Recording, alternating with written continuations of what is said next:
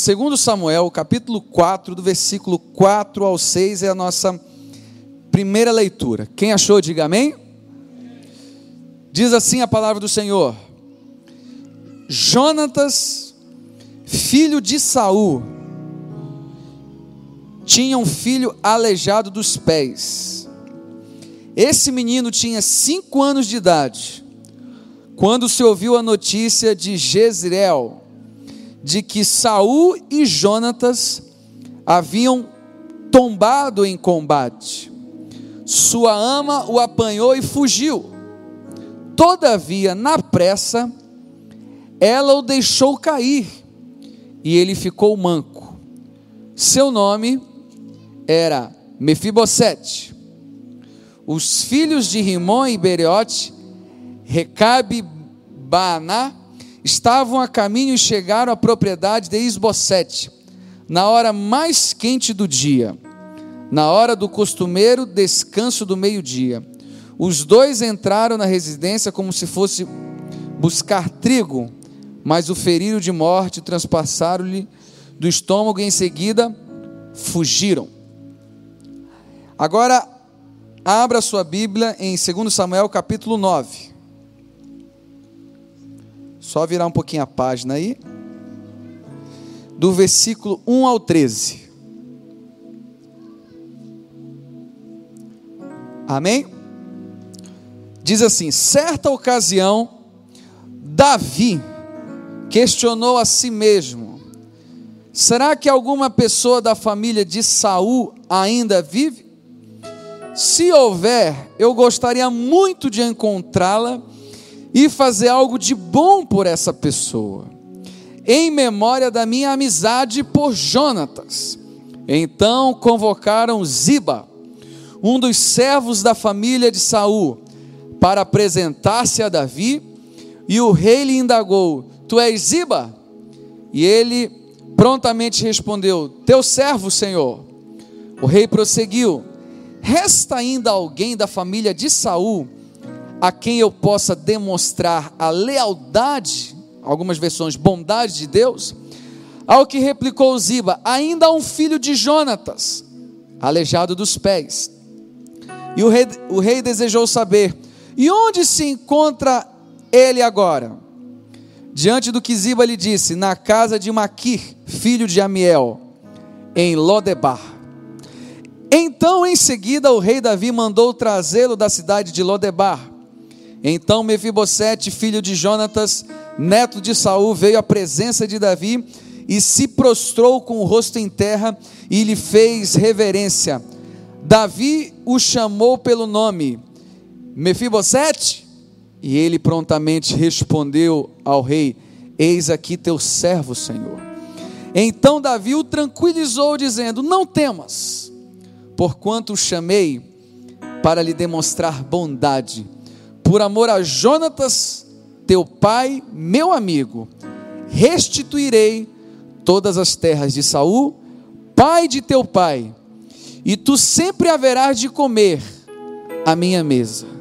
Então Mefibosete lhe fez, a lhe fez reverência e declarou: Ó oh, Senhor, quem é este teu servo para dares tu preciosa atenção? Vale tanta vale tanto como um cachorro morto. Imediatamente Davi chamou Ziba, servo de Saul, e ordenou: Dá ao filho do teu senhor tudo o que pertencia a Saul e a sua família. Tu cultivarás a terra dos teus filhos e servos, e colherá dos frutos para o filho do teu senhor. Tenho alimento para comer, mas Mefibosete, filho do teu servo, comerá sempre a minha mesa. Ziba tinha quinze filhos e vinte servos. Ziba respondeu ao rei: O teu servo fará tudo o que o rei meu senhor ordenou. E o rei acrescentou: Mefibosete passará a comer a minha mesa como um dos filhos do rei. E Mefibosete tinha um filho pequeno chamado Mica, e todos quanto moravam na casa de Ziba eram servos de Mefibosete. Assim Mefibosete, que era deficiente dos dois pés, passou a morar em Jerusalém, Jerusalém.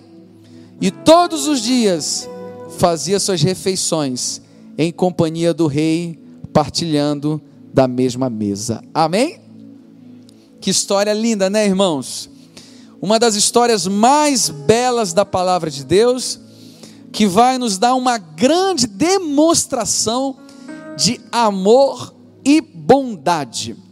Queridos, nós estamos falando aqui de um personagem chamado Mefibosete. Quem é esse camarada? Filho de Jonatas, neto de Saul. Saul, o rei.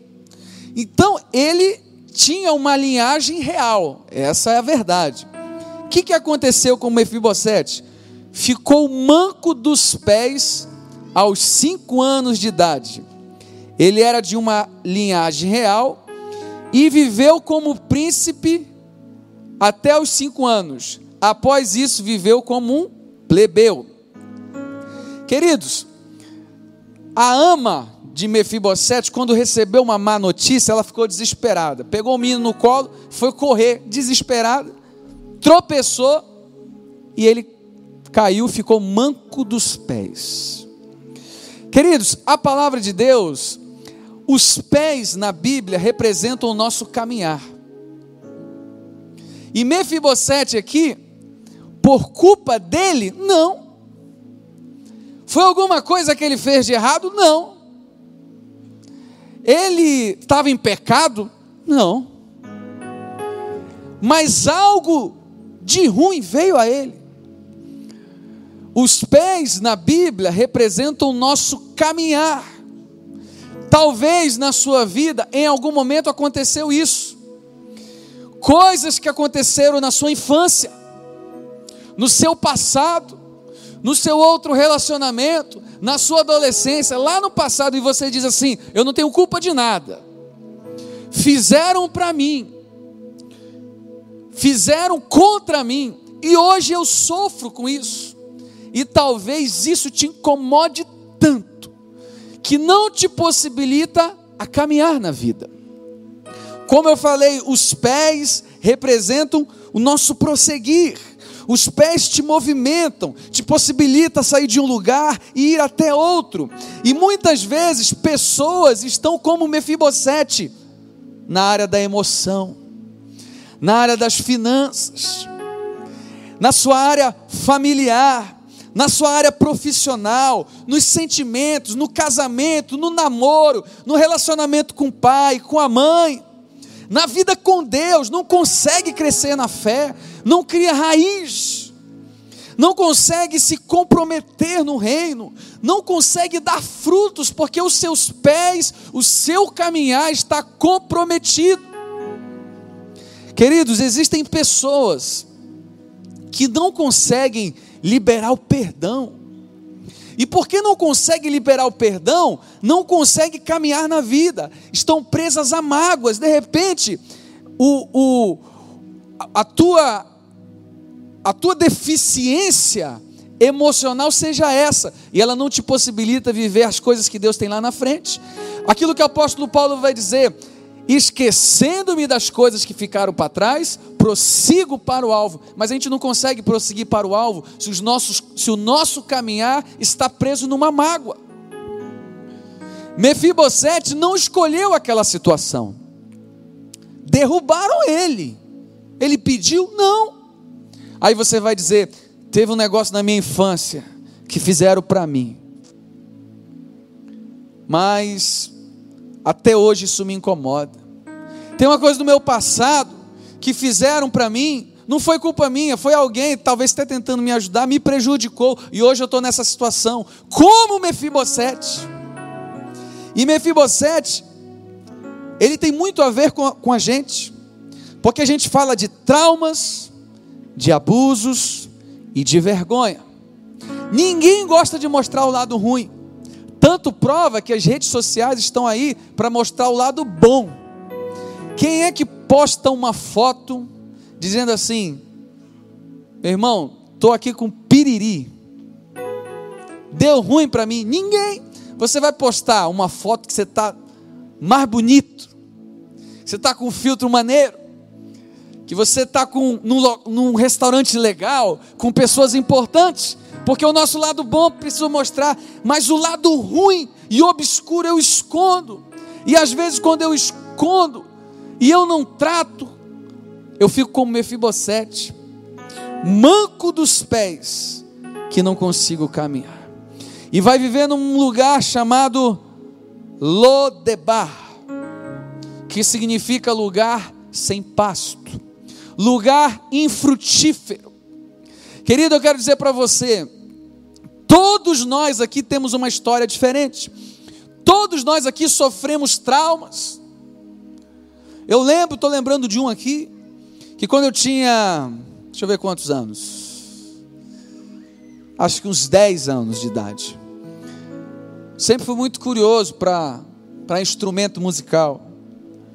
Aí eu lembro que eu subi numa igreja, cheguei perto de um músico, e ele falou assim para mim: O que, que você está fazendo aqui? Toda vez que você vem aqui, você faz besteira. E eu, criança, quando eu ouvi aquilo, e aquilo entrou no meu coração, e eu já tocava violão, desde os oito anos de idade, já, já era endereçado a isso. E eu lembro que eu fiquei traumatizado com aquela palavra daquele vascaíno miserável. Com certeza ele era. E ele, e eu deixei criança, né? Coitado. E eu lembro que eu fiquei muito tempo sem pegar no instrumento musical, pela bondade, graça de Deus. Deus me redirecionou a ser apaixonado por isso novamente. Mas todos nós, em algum momento da vida, que não por culpa nossa, ou por, por um fator externo, tentaram nos marcar para nos paralisar. E eu digo a você, querido, que que Mefibosete fez? Talvez o lógico dessa mensagem seria compreender quais foram as ações que Mefibosete fez para superar isso. Talvez eu pudesse dizer para você aqui quais são os passos a dar para superar esses abusos, esses traumas, essas situações difíceis que a gente viveu na vida que a gente tem vergonha de dizer. Eu tenho algo para te responder. você não precisa fazer nada, porque o que eu quero compartilhar hoje não é sobre aquilo que você pode fazer, é sobre aquilo que Deus fez por você. E é o título da minha mensagem. Você não fez nada para merecer, Deus fez tudo para te dar. E através da história de Mefibosete, a gente aprende muitos princípios importantes sobre a bondade o amor e a lealdade de Deus para a sua vida. Eu quero dizer para você, querido, que o amor de Deus por você é infinito. Deus te ama de uma forma extraordinária como ninguém te ama. Deus tem um amor por você que você não vai encontrar em nenhum lugar do mundo, em nenhuma aventura, em nenhum romance, em nenhum prazer desse mundo se compara ao amor de Deus. O amor de Deus é real, é único, é verdadeiro. O mundo te ilude. Ele tenta te mostrar que essa aventura vai te dar amor, não vai te dar nada. O final é de morte. O final é de engano. Mas o amor real e o amor verdadeiro se chama Jesus. E ele está aqui nessa noite. O que, que eu aprendo sobre a bondade de Deus? Sabe o que eu aprendo, irmãos? Que Deus te ama não pelos seus méritos. Deus te ama apesar dos seus deméritos. Eu vou repetir. Deus te ama não pelos seus méritos. Deus te ama apesar dos seus deméritos. Você tem defeito, irmão. Tem muita gente aqui que tem chulé, tem mau hálito, torce para times esquisitos e Deus ainda te ama. Tem manias ruins e Deus te ama. Mas Ele não te ama por aquilo que você pode fazer, pelos seus méritos. Ah, eu falo bem, ou eu canto bem, eu sou um bom administrador, eu sou uma pessoa carismática. É por isso que Deus te ama. Não tem nada a ver. Deus te ama apesar de todos os seus defeitos. E a gente vai ver aqui no versículo 1 do capítulo 9 que Davi vai dizer assim: Resta alguém da família de Saul a quem eu queira mostrar a lealdade e a bondade? Há alguém? E deixa eu falar uma coisa para você. A cultura da época dizia assim: que o atual rei tinha que exterminar o reinado passado, para que não houvesse concorrência. Lembra quem era o rei antes de Davi? Quem era? Saul. Mefibosete é neto de quem? Saul. A cultura era: vou exterminar essa concorrência para que eles não assumam o poder novamente. Mas ele não diz assim: ainda alguém da família de Saul para que eu possa me vingar? Ainda alguém da família de Saul para que eu possa matar, para que não possa ter chance nenhuma de uma possível concorrência. Não! Ele diz ainda alguém da família de Saul para que eu possa mostrar bondade. Queridos, isso é poderoso. Assim Deus é conosco. Nós merecíamos a morte, mas Ele nos deu a vida. Você pode glorificar a Deus por isso? Nós merecíamos a vergonha, Ele nos deu a honra, a tristeza, e Ele nos deu a alegria. E Ele ainda vai dizer assim: há alguém que eu possa usar a bondade, pela minha aliança que eu tinha com Jonatas. Quem é Jonatas? Pai de Mefibosete. Segura essa aí, irmão, se você entender esse mistério. Mefibosete foi lembrado por causa da aliança. Você foi lembrado pela uma aliança que foi feita na cruz do Calvário. Jesus pagou um preço. Cada gota de sangue foi pensando em você e a bondade de Deus te alcança por essa aliança.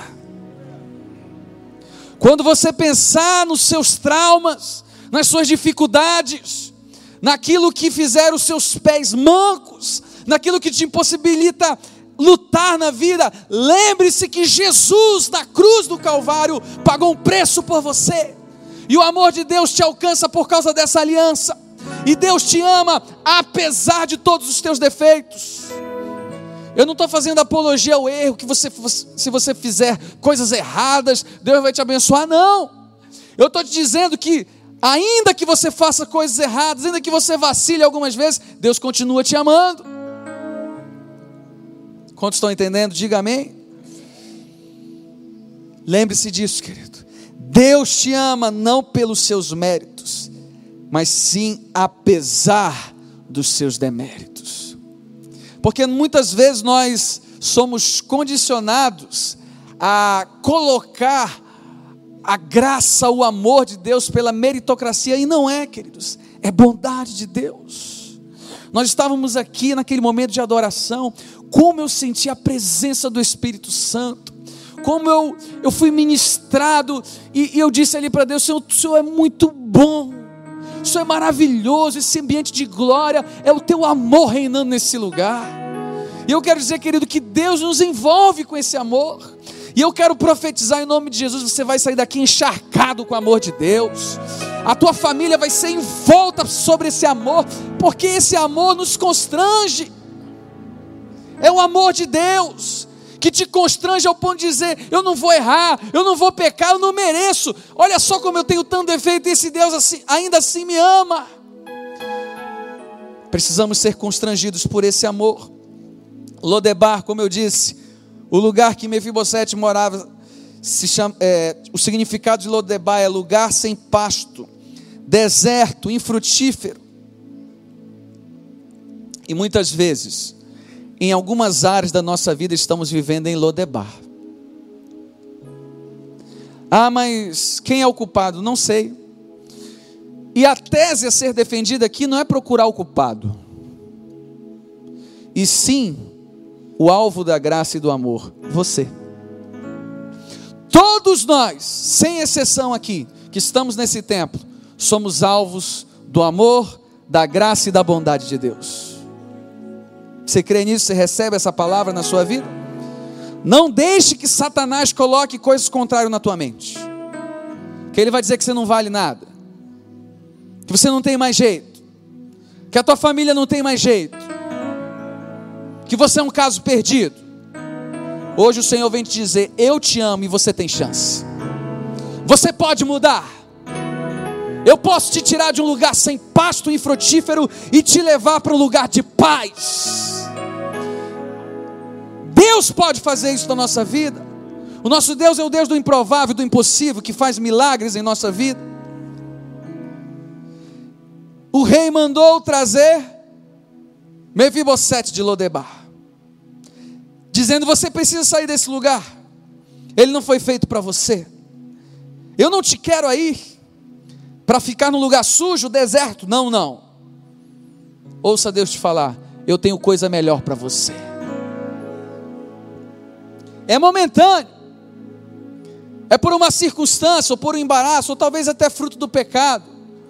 Mas ainda assim, Deus está te dizendo: Eu tenho um lugar melhor para você. Eu tenho um lugar melhor para você. E Davi manda chamar Mefibosete lá de Lodebar. Imagina, quem mandou chamar? Vamos lá, irmãos, quem mandou chamar? Davi. Quem era Davi? O rei. E o rei, quando mandou chamar, como é que você acha que chegou lá em Lodebar? Carros de oficiais, irmão. Você imagina, Mefibosete, quando vê aquela situação, qual era a cultura? mandar matar. Quando ele ele, já deu ruim para mim.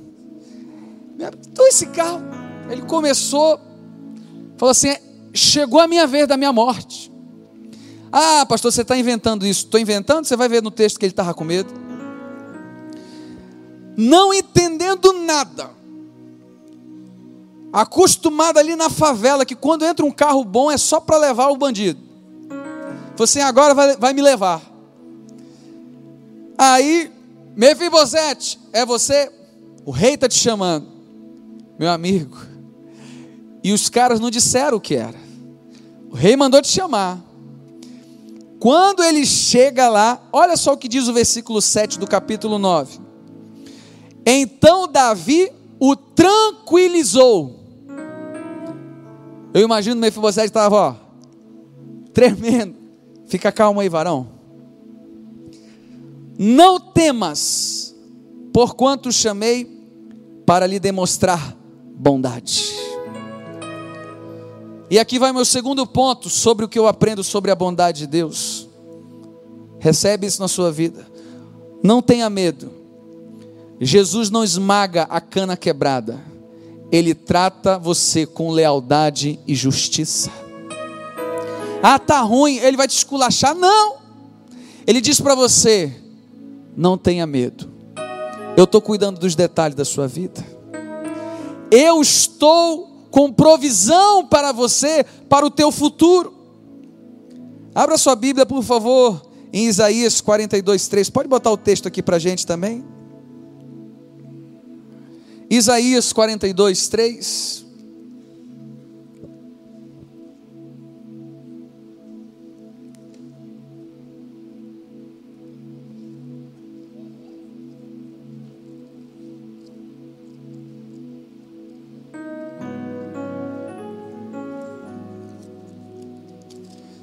Diz assim a palavra de Deus: Não quebrará o caniço rachado, e não apagará o pavio que esfumaça. Em verdade e fidelidade implementará a justiça. Naquela versão diz: Não quebrará o caniço rachado. É, é isso mesmo. E não apagará o pavio fumegante. Com fidelidade fará justiça. O que, que ele quer dizer? Às vezes você está um caniço rachado. Pode, deixa o texto para mim. Às vezes você está um caniço rachado. Ele não vai vir esculachar. Ele vai te tratar com fidelidade e com justiça. Qual era a situação de Mefibosete? Medo, pavor. Morava em Lodebar, um lugar sem pasto, infrutífero, em que havia-se uma cultura de extermínio da, da geração que antecedia do rei. E ele ficou com medo, e a palavra do rei fala: Não tenha medo, chegou o dia em que eu vou usar de bondade para com a sua vida. Talvez você chegou aqui com medo de algumas coisas, com medo de não dar certo, com medo de como vai ser a tua finança, com medo de como vai ser a tua família que não anda bem. Eu quero liberar uma palavra profética. Deus está te falando: não tenha medo. Confia em mim, que eu vou usar de bondade para com a tua vida. Confia em Deus, Ele pode fazer. Não quebrará o caniço rachado e não apagará o pavio fumegante. Com fidelidade fará justiça.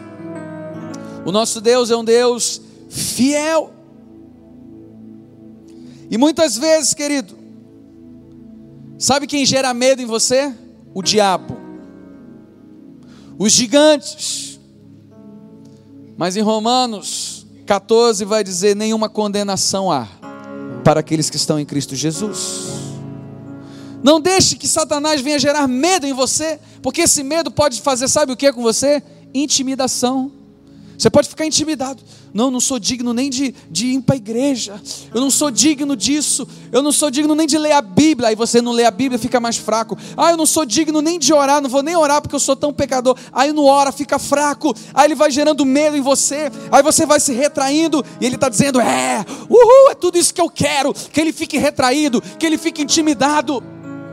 E Deus está falando para você: não tenha medo. Vem para perto de mim que eu tenho bondade, lealdade, justiça para a sua vida. É o que Deus tem para você. O complexo de inferioridade estava tomando conta de Mefibosete. Ele se sentia indigno. E a palavra de Davi foi para quebrar esse paradigma. Você não sabe a força que tem, irmão. Você diz assim: "Ah, mas ah, ah, pastor, se você olhasse a minha vida e soubesse o quanto eu sou limitado, eu quero dizer para você que Gideão também era. Eu quero dizer para você que Davi também era. Eu quero dizer para você que Moisés também era. Mas homens simples, naturais, que decidiram se colocar à disposição de Deus, viveram sobrenatural. Pode ser assim também na sua vida. Pode ser assim. E ele diz: Eu vou devolver as terras que pertenciam ao seu avô, Saul. O que, que eu aprendo aqui com a bondade de Deus? Terceiro, e aqui eu já encerro. Na presença do rei, a provisão, honra e perdão. Eu vou repetir para você na presença do rei, a provisão, honra e perdão. Olha o que diz o versículo 7, ainda do, do Samuel, que é a nossa base, né? capítulo 9. Versículo 7 é: Não temas, porquanto chamei para lhe demonstrar bondade por amor a Jonatas, teu filho, restituirei todas as terras de Saul. Ele era neto de quem? Mas isso só aconteceu porque ele estava na presença do rei. Quando nós estamos na presença do rei, não falta provisão para nossa casa. Não estou falando que não tem dificuldade, tá? Não confunda, estou falando que não falta provisão. Deus não deixa faltar a provisão. Eu vou restituir as terras de Saul. Houve provisão, porque ele estava na presença do rei. Tudo que nós precisamos, tudo que você precisa nessa noite é entender que na presença de Deus não vai faltar provisão para você. Não vai faltar. Os servos de Ziba ficaram encarregados disso. Olha só o que diz o versículo 10: Tu cultivarás a terra com teus filhos e servos, e colherás dos frutos, para que o filho do teu senhor tenha alimento para comer. Olha a palavra dele. Não vai faltar provisão. Lá em Mefibosé, lá em Lodebar, só tinha farinha com água. Agora ele ia comer picanha maturada, irmãos. Olha a alegria de Mefibosete. Haveria provisão. Haveria honra. Honra. Sabe que o Davi falou? Não vai ter só a restituição das coisas do teu avô. A tua família, Mefibosete, vai ter o que comer. Fica tranquilo. Vai estar todo mundo de pança cheia. Mas você vai comer na mesa comigo. Na presença do rei, a honra. Comer na mesa do rei é um lugar de honra. E a mesa simboliza comunhão. O que Deus quer ter com você é a comunhão. A comunhão da presença de Deus. Ah, queridos, a comunhão da presença de Deus vale mais do que qualquer coisa. E quando eu falo de honra, não era enaltecer o teu nome, é você desfrutar da presença do eterno Deus, porque não há honra maior do que estar na presença do Rei, do que estar na mesa com Ele. E o que Deus quer fazer com a nossa vida é nos dar a maior honra que existe nesse mundo. Estar todos, todos os dias com Ele, assentado na mesa da comunhão, desfrutando da presença dEle, não há honra maior do que essa. Na presença do Rei, há provisão sim, mas também há honra. E na presença do rei há perdão. Ah, mas os meus traumas. Aos cinco anos de idade eu fiquei manco dos pés.